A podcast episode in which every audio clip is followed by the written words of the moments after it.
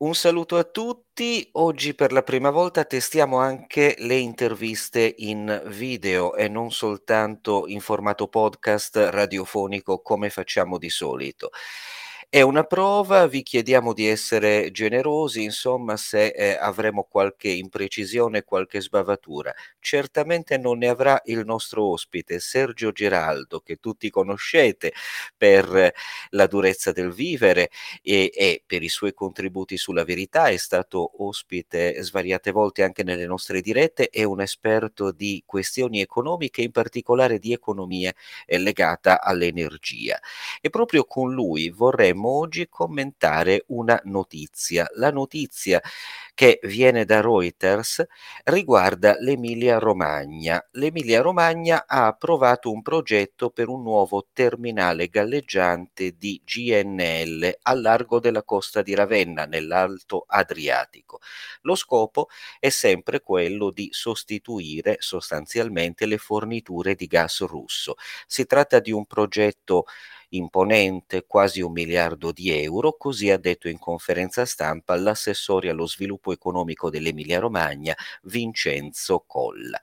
Quindi entriamo eh, nel vivo di quella che potrebbe essere una possibile strategia energetica. L'Italia quindi aggiunge due unità galleggianti di stoccaggio e rigassificazione alle tre strutture già esistenti. Uno sarà al largo di Ravenna, l'altro ormeggiato nel porto toscano toscano di Piombino sull'altra costa. Ora, Sergio, eh, che cosa significa questa notizia? Che tipo di prospettive eh, ci potrebbe, come dire, mh, mm, ci potrebbe eh, far intravedere nel prossimo futuro? Si tratta effettivamente di una compiuta, reale e possibile strategia di sostituzione del gas russo e soprattutto quanto ci verrà a costare esattamente? Beh, allora, intanto buonasera a tutti e grazie.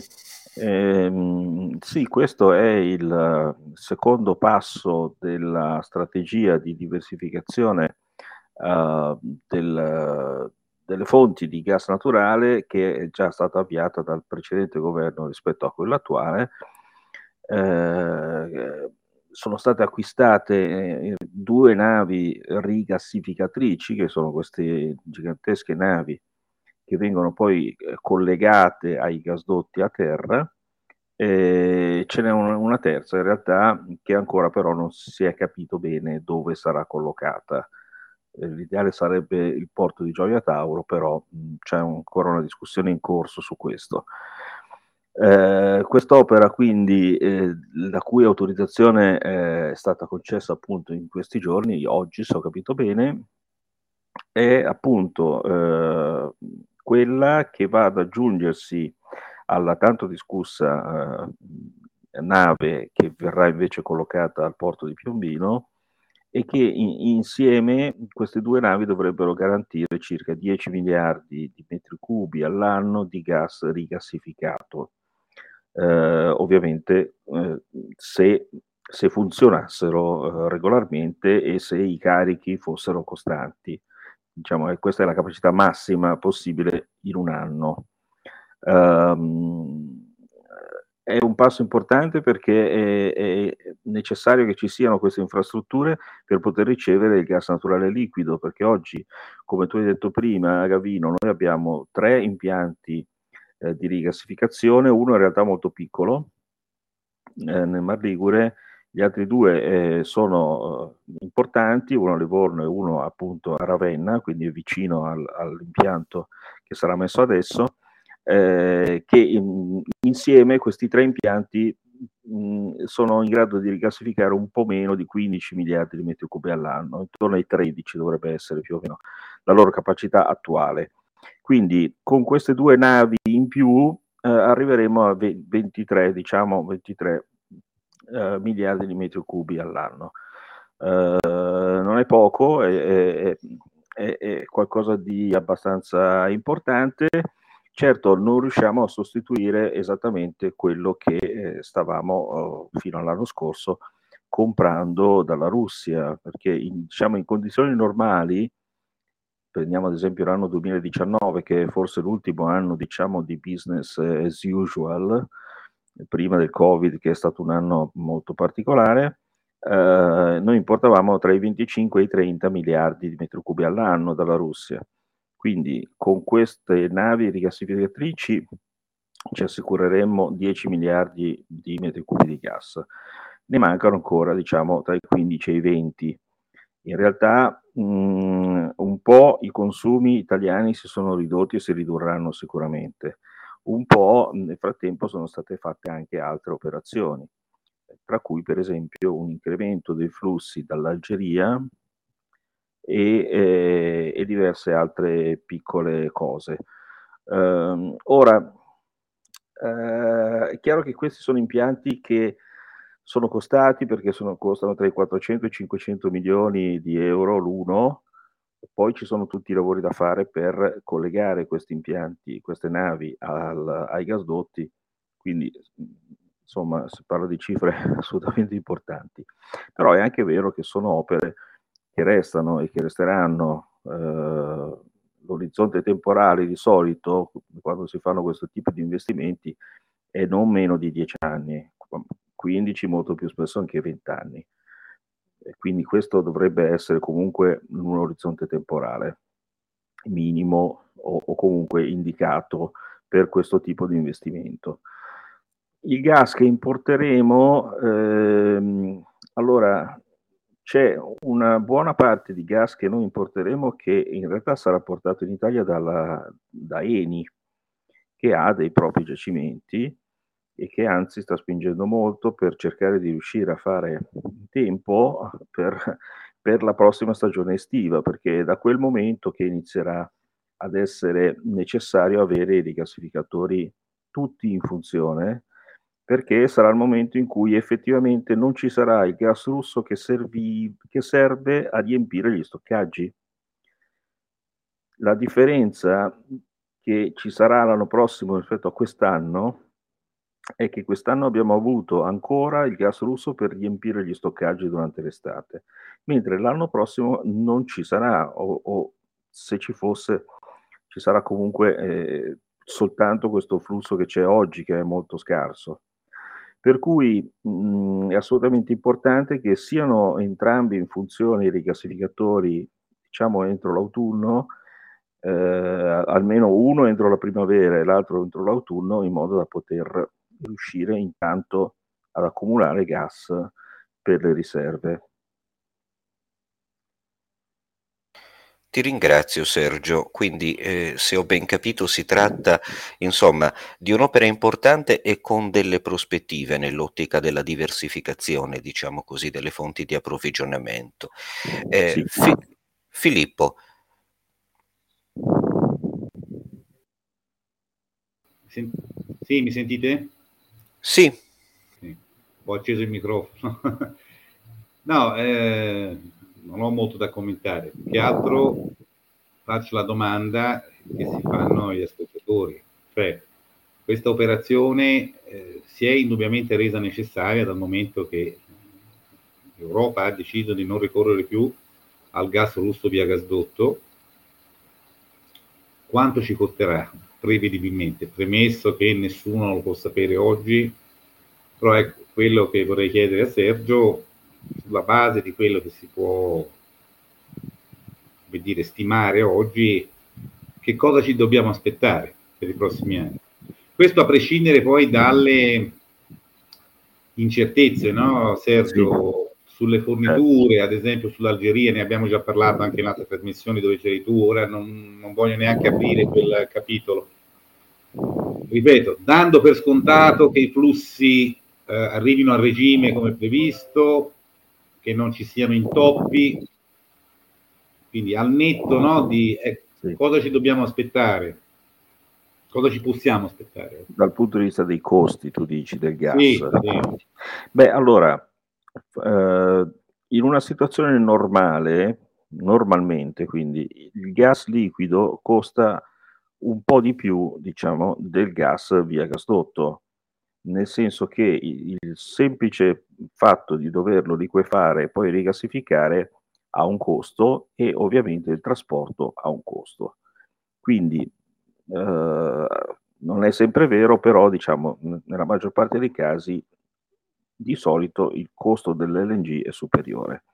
Ora però, se noi osserviamo quello che è successo negli ultimi due anni circa, un anno e mezzo, vediamo che il gas eh, liquido che gira eh, per gli oceani e che va in Asia sostanzialmente, ha sempre avuto un prezzo che è stato abbastanza vicino a quello del TTF, cioè del mercato europeo, spot, quindi quello più a breve termine.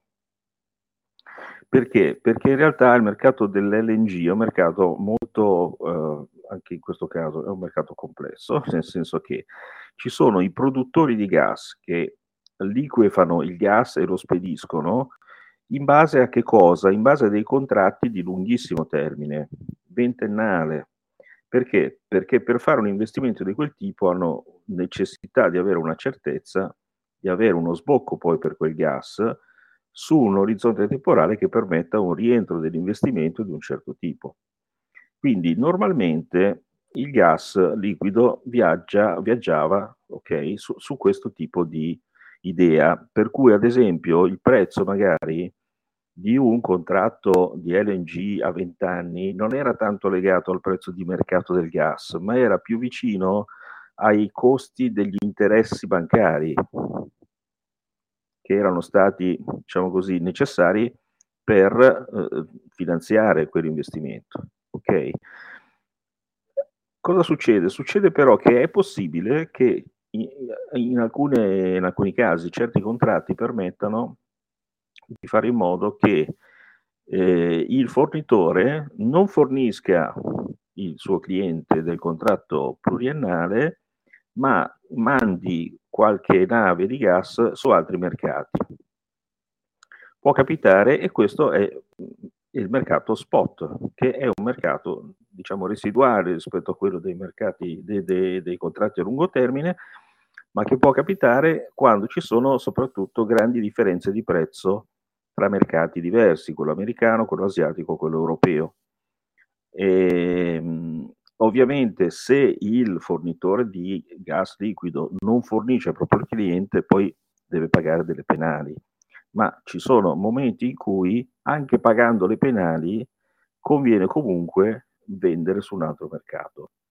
Quindi in questo caso il mercato LNG spot vuol dire che è un mercato molto volatile, ancora più volatile di quello che noi possiamo immaginare. Per cui chi oggi per l'Italia comprerà il gas liquido da portare sul nostro mercato, io voglio immaginare, immagino che lo farà sulla base di contratti di lungo termine. Ma eh, in ogni caso potremo essere esposti a quello che abbiamo appena detto, cioè al fatto che ci saranno potrebbero esserci dei momenti in cui eh, i mercati avranno dei prezzi alti e che quindi è possibile che in certi casi non arrivi il gas liquido qui oppure che per farlo arrivare qui sia necessario pagarlo molto di più. Quello che è successo nell'ultimo anno e, mezzo, anno e mezzo è che molti carichi effettivamente di gas liquido non sono andati nei porti di destinazione ma sono arrivati in Europa perché l'Europa era disposta a pagare tantissimo. Questo è avvenuto già nel dicembre dell'anno scorso, quando, dati i prezzi molto alti, che erano già prezzi record allora, eh, molte navi americane, anziché andare in Asia, si sono fermate in Europa e hanno scaricato il gas in Europa. Questo ha messo, tra l'altro, e mette ancora adesso in realtà in difficoltà paesi asiatici come il Pakistan o l'India, che fanno fatica a, ad avere gas liquido perché Europa e Asia estrema, eh, estremo oriente, pagano molto di più. Quindi per loro la questione è un po' difficile.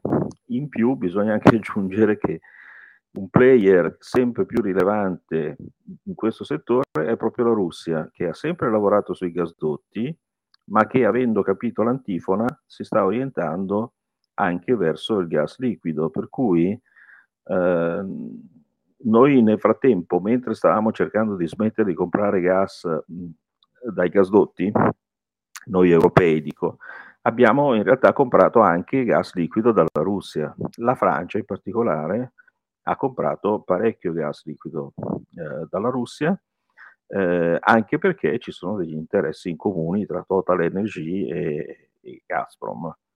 Quindi, insomma, eh, il panorama è abbastanza complesso. È difficile dire quanto ci costerà. Noi dalla nostra abbiamo la fortuna, secondo me, di avere un, un giocatore in campo che è Eni, che, come dire, è una situazione un po' ibrida perché non, non, è una compagnia di Stato, è una compagnia che sta sul mercato, ma in cui però la partecipazione pubblica è rilevante e ci sono anche dei, dei poteri che lo Stato ha rispetto a, all'amministrazione, diciamo così, de, della compagnia. Quindi in un momento in cui eh, ci sono un po' tutti gli stati che stanno entrando pesantemente questo, eh, nel settore per cercare sia di regolarlo in maniera diversa, sia per orientarlo in un certo modo, eh, c'è da aspettarsi che eh, questo succeda anche per, per, l'Italia e quindi anche per la, una delle maggiori compagnie petrolifere al mondo. Grazie Sergio. Anche qui aspetteremo e vedremo. Juan, volevi aggiungere qualcosa? Innanzitutto buonasera a tutti. Eh, buonasera Sergio, eh, io vorrei fare una domanda in realtà che forse esula dal discorso che stavamo facendo fino a questo momento. Eh, si sente molto spesso parlare di mh, mm, riserve di gas naturale nel Mediterraneo. Eh, ci sono tanti paesi, adesso c'è stata la disputa tra Israele e Libano, ad esempio, per eh, dei banchi di gas naturale sulle, sulle loro rive mh, mm, volevo capire se eh, anche l'Italia appunto eh, dispone di queste insomma eh, riserve extra, chiamiamole mm. così, a quanto ammontano e se potrebbero mm, in qualche modo aiutarci diciamo, ad essere un pochino più indipendenti e sovrani da questo punto di vista. Ma allora ti ringrazio per la domanda, come direbbe qualcuno, perché effettivamente questo è diventato un tema di attualità dal venerdì scorso, cioè da quando il governo ha annunciato questo emendamento al decreto aiuti con il quale si rilancia l'attività delle trivelle sul territorio nazionale, anzi nei mari italiani. Allora, ci sono milioni di stime su quanto gas effettivamente possa esistere intorno all'Italia o sul territorio italiano. Io starei alle cifre ufficiali, che sono quelle del Ministero che adesso si chiama dell'ambiente e della sicurezza energetica, che dice che ci sono 40 milioni, eh, pardon, 40 miliardi di metri cubi di gas di riserve certe, e 45, un po' meno, 44 di riserve probabili. Poi ci sono le riserve possibili. Questa, diciamo così, graduazione è data dal fatto che nel primo caso le riserve certe, lo dice il nome, le riserve probabili sono quelle che hanno una probabilità di esistere, di essere sfruttate in maniera economicamente vantaggiosa per almeno il 50% e quelle possibili sono quelle sotto questa soglia, diciamo così. Quindi con mm, diciamo, l'atto che il governo ha fatto venerdì si va a pescare quella parte eh, di riserva certa che esiste nei mari che è intorno ai 17 miliardi di metri cubi. Quindi questo è l'obiettivo del governo su quello. Ehm, sul terreno, diciamo sulla terraferma, mi sembra che non, non ci sia in realtà un'intenzione di investire. E quindi diciamo significa che sostanzialmente noi andiamo a aumentare la nostra produzione che è drammaticamente calata dai primi anni 2000 quando noi estraevamo circa 20 miliardi di metri cubi di gas all'anno. L'anno scorso se non mi ricordo male abbiamo estratti circa 3 eh, quest'anno dovrebbero essere forse un pochino più di 3, ma insomma sempre intorno ai 3 miliardi di metri cubi all'anno. Eh, andando a pescare queste riserve, che sono circa 15, tra i 15 e i 17, dovremmo riuscire a portare in superficie almeno un miliardo e mezzo o due di metri cubi all'anno. Quindi sono giacimenti che nel giro di massimo 10 anni sono, sono finiti. Okay? Dopodiché c'è il Mediterraneo. Allora, il Mediterraneo è invece un tutt'altro discorso perché davanti all'Egitto, o meglio, in quel tratto di mare tra Cipro, Egitto, Libano, eh, Israele, eccetera, in quella parte ci sono dei giacimenti molto importanti che partono dai 350 miliardi di metri cubi in su. C'è il famoso uh, giacimento di Zor, che, il cui sfruttamento è nelle mani di Eni, e ci sono appunto questi altri possibili eh, campi da sfruttare, mh, mm, ma lì la situazione è geopoliticamente delicata perché c'è un tema eh, della Turchia con Cipro che non ci lascia molto tranquilli. C'è anche un tema con l'Egitto. Eh, oggi c'è stato un incontro tra uh, Meloni e Al-Sisi eh, avranno parlato anche di, di, gas, ma c'è sempre un caso Regeni per quanto ci riguarda. Quindi vi ricorderete che quando qualche mese fa l'amministratore delegato di Eni, cioè Descalzi, ha detto che si poteva far arrivare del gas dall'Egitto, ci fu qualcuno che da sinistra, uno senza fare il nome Enrico Letta, che disse no, noi non vogliamo quello, è un gas insanguinato, una cosa di questo tipo, no? E quindi insomma sono cose di cui però ecco, bisogna tenere conto. Quindi eh, Eni in quella parte di Mediterraneo è attiva, c'è un impianto di liquefazione che si chiama Damietta, da cui può partire del gas liquido per arrivare in Italia, eh, targato Eni chiaramente. Quindi mh, le possibilità ci sono. A contorno ci sono tutta una serie di condizioni che però devono essere messe in fila. Ecco. Non so se ho risposto. Sì, sì. Eh, non so Juan se volevi dire qualcosa. ho risposto io per conto tuo forse. No, no, è esauriente la risposta. Sì, eh, Sergio, anche per insomma, avviarci alla chiusura perché non vogliamo sì. rubarti troppo tempo. Grazie. no, mi pare di poter riassumere così quello che tu hai detto. Allora, il passaggio dalla, dalle forniture via gasdotto dalla Russia alle forniture via GNL, al di là degli investimenti che sta comportando e che comunque immagino comunque avranno una ricaduta sui costi, penso tu me lo posso confermare, a parte questo, intanto ci espone a una maggiore volatilità di prezzo, questo mi pare, ecco. La seconda cosa, mi pare si possa dire il prezzo andrà a aumentare mediamente rispetto a quello che abbiamo pagato fino ad oggi, quindi diciamo, no? Sì. E il terzo punto è che noi ci dovremo approvvigionare da una serie di paesi, tra cui l'Algeria o l'Azerbaijan, tanto per dirne alcuni, che in realtà non hanno situazioni eh, interne e geopolitiche particolarmente stabili e sicure, per cui possiamo dire qui andiamo sul velluto. E no, basterà ricordare che insomma, l'Algeria oggi, dichiarazione di oggi, ha, ha chiesto ufficialmente l'adesione ai BRICS, ma eh, soprattutto c'è il problema della vendita di armi della Russia che ha già scatenato una serie di istanze al congresso americano, per cui già si parla da tempo di mettere sanzioni anche sull'Algeria. Ecco, quindi direi ci sono questi tre punti.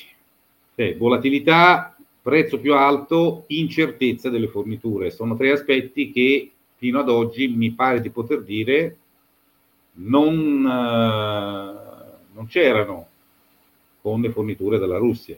Non so se mi puoi confermare questo o insomma correggermi dove ho sbagliato. No, è, è sostanzialmente così, è sostanzialmente così e poi, sai, si possono anche fare delle cose, cioè se noi riuscissimo a fare due rigassificatori in più, per esempio, eh, potremmo anche investire nella liquefazione noi del gas, trovando il giacimento, cioè, o, oppure potremmo anche studiare delle formule di partnership con qualche paese europeo, eh, però sono tutte cose come dire, da costruire, da fare, ci vogliono anni. E certamente eh, rispetto al mondo che avevamo fino a ieri eh, siamo davanti a delle novità. Non avremo più quello che avevamo prima, non avremo più il gas russo a basso costo, che è stata una costante fino al 2021 del nostro sviluppo anche industriale, eh, così come non avremo più il, il gas di produzione nazionale che avevamo vent'anni fa, che era a basso costo, a bassissimo costo sostanzialmente, che ci dava un certo grado di indipendenza rispetto al resto dell'Europa. E, ecco, quindi mh, siamo in una situazione nuova e bisognerà adattarsi e, e io sono abbastanza convinto che quello che ha detto persino uh, il ministro Breton oggi in un'intervista al Corriere della Sera sia molto vero, e cioè che noi avremo finita, anche una volta finita questa tempesta energetica, saremo in una situazione in cui comunque l'energia costerà di più. A regime l'energia costerà di più, perché eh, non solo eh, dovremo scontare tutte queste novità che hanno un costo, ma in generale comunque le energie rinnovabili hanno dei costi superiori. Eh, tutti dicono no, ma il sole e il vento costano zero, eh, no, il sistema nel suo complesso costa di più. Quindi dobbiamo metterci in quest'ordine di idee. Eh, il mondo sta andando verso questa direzione e non è facile fermarlo o fargli cambiare direzione. Ecco. Eh, Il che solleva una serie di interrogativi sul futuro della nostra industria e dell'industria europea, perché se l'energia no, non... viene a costare di più... Non c'è dubbio, non c'è dubbio, nel senso che eh, questo riguarda l'inflazione moltissimo perché noi stiamo facendo un errore eh, drammatico inseguendo gli Stati Uniti sui tassi di interesse perché stiamo affrontando una crisi di, di offerta come se fosse una questione di domanda sulla non è così, quindi noi stiamo alzando i tassi di interesse peggiorando una situazione recessiva che inevitabilmente avremo già nell'anno prossimo mentre penso che l'unico modo per uscire da questo vicolo in cui ci siamo infilati sia proprio quello di fare degli investimenti che non possono che essere investimenti pubblici in uh, una, una, volta il mio capo lo chiamava il ferro, cioè investimenti concreti in infrastrutture, energia, ma energia vera, seria, eh, pensare seriamente al nucleare senza fare battaglie di religione, e insomma mh, uscire da questa crisi con gli investimenti. Eh, non, non, penso ci sia un altro modo, non penso ci sia. Anche una domanda al volo, bravissima. Prego. Sì, sì. Allora, eh, nel senso che ha tirato fuori il, il problema da quel lato lì non crede che si sposti nel medesimo eh, sul reperire il materiale radioattivo che vuoi o no alla fine arriva sempre prevalentemente quindi alla fine rischiamo di avere lo stesso problema lì. No mm, no perché ormai diciamo le, le le, la nuova tecnologia, che poi in realtà non è nuova perché è vecchissima, perché avrà 30-40 anni, eh, consente di usare combustibile rinnovabile utilizzando le scorie, anziché avere le scorie da piazzare da qualche parte, eh, si utilizzano le scorie come combustibile. Quindi in realtà eh, rispetto ai, ai, vecchissimi impianti costruiti negli anni 70-80, Oggi la tecnologia è molto diversa e quindi anche il consumo, diciamo così, di combustibile nucleare è molto, ma molto ridotto.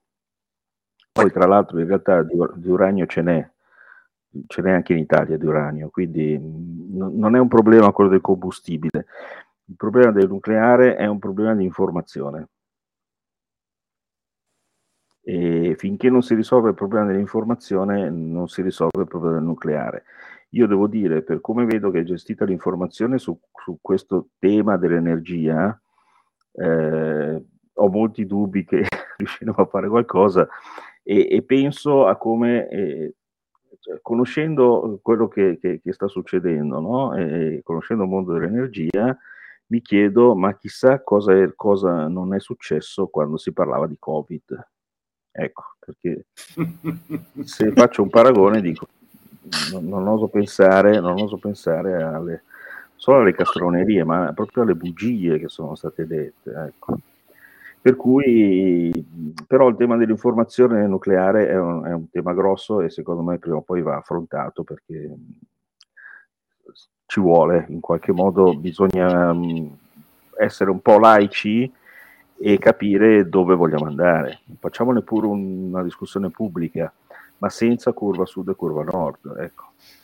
Sì, questo tra l'altro è un tema molto interessante sul quale io a me piacerebbe eh, poter realizzare un dibattito eh, proprio sul tema del nucleare. È vero, la comunicazione è un problema, lo è non da oggi, il nucleare risente di uno stigma, diciamo così, storico eh, che rende l'opinione pubblica particolarmente allarmata e diffidente, anche perché oggi la domanda che ti poneva Riccardo, insomma, è una domanda derivante da tanti dibattiti degli anni scorsi. Io ricordo perfettamente, essendo sardo, il discorso dello stoccaggio delle scorie nucleari in Sardegna e tutti i movimenti nati per poterlo impedire.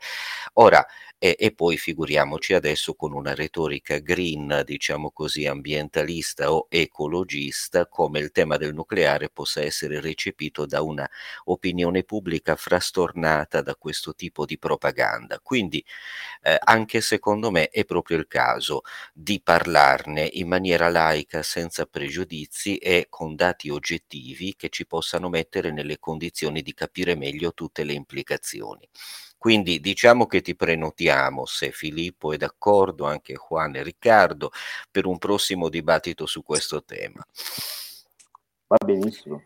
Va benissimo. Beh, adesso, certo. eh, eh, adesso eh, quindi io eh, direi che possiamo concludere questa intervista, eh, questo primo esperimento di intervista video. Eh, Filippo, hai il microfono aperto, significa che devi dire qualcosa? No, mi accingo a, da- a dare la buonanotte a tutti. Ah, voi. ok, perfetto. Allora, buonanotte a tutti. E avrei tante buonanotte. domande, ma poi Sergio mi uccide e poi non torna più. Quindi è meglio tenerselo vivo e tenerselo buono. Lo aspettiamo presto. Grazie Sergio per grazie la tua partecipazione anche stasera. Grazie Filippo, Juan, Riccardo. Grazie a tutte le giube rosse che guarderanno questa intervista. Arrivederci.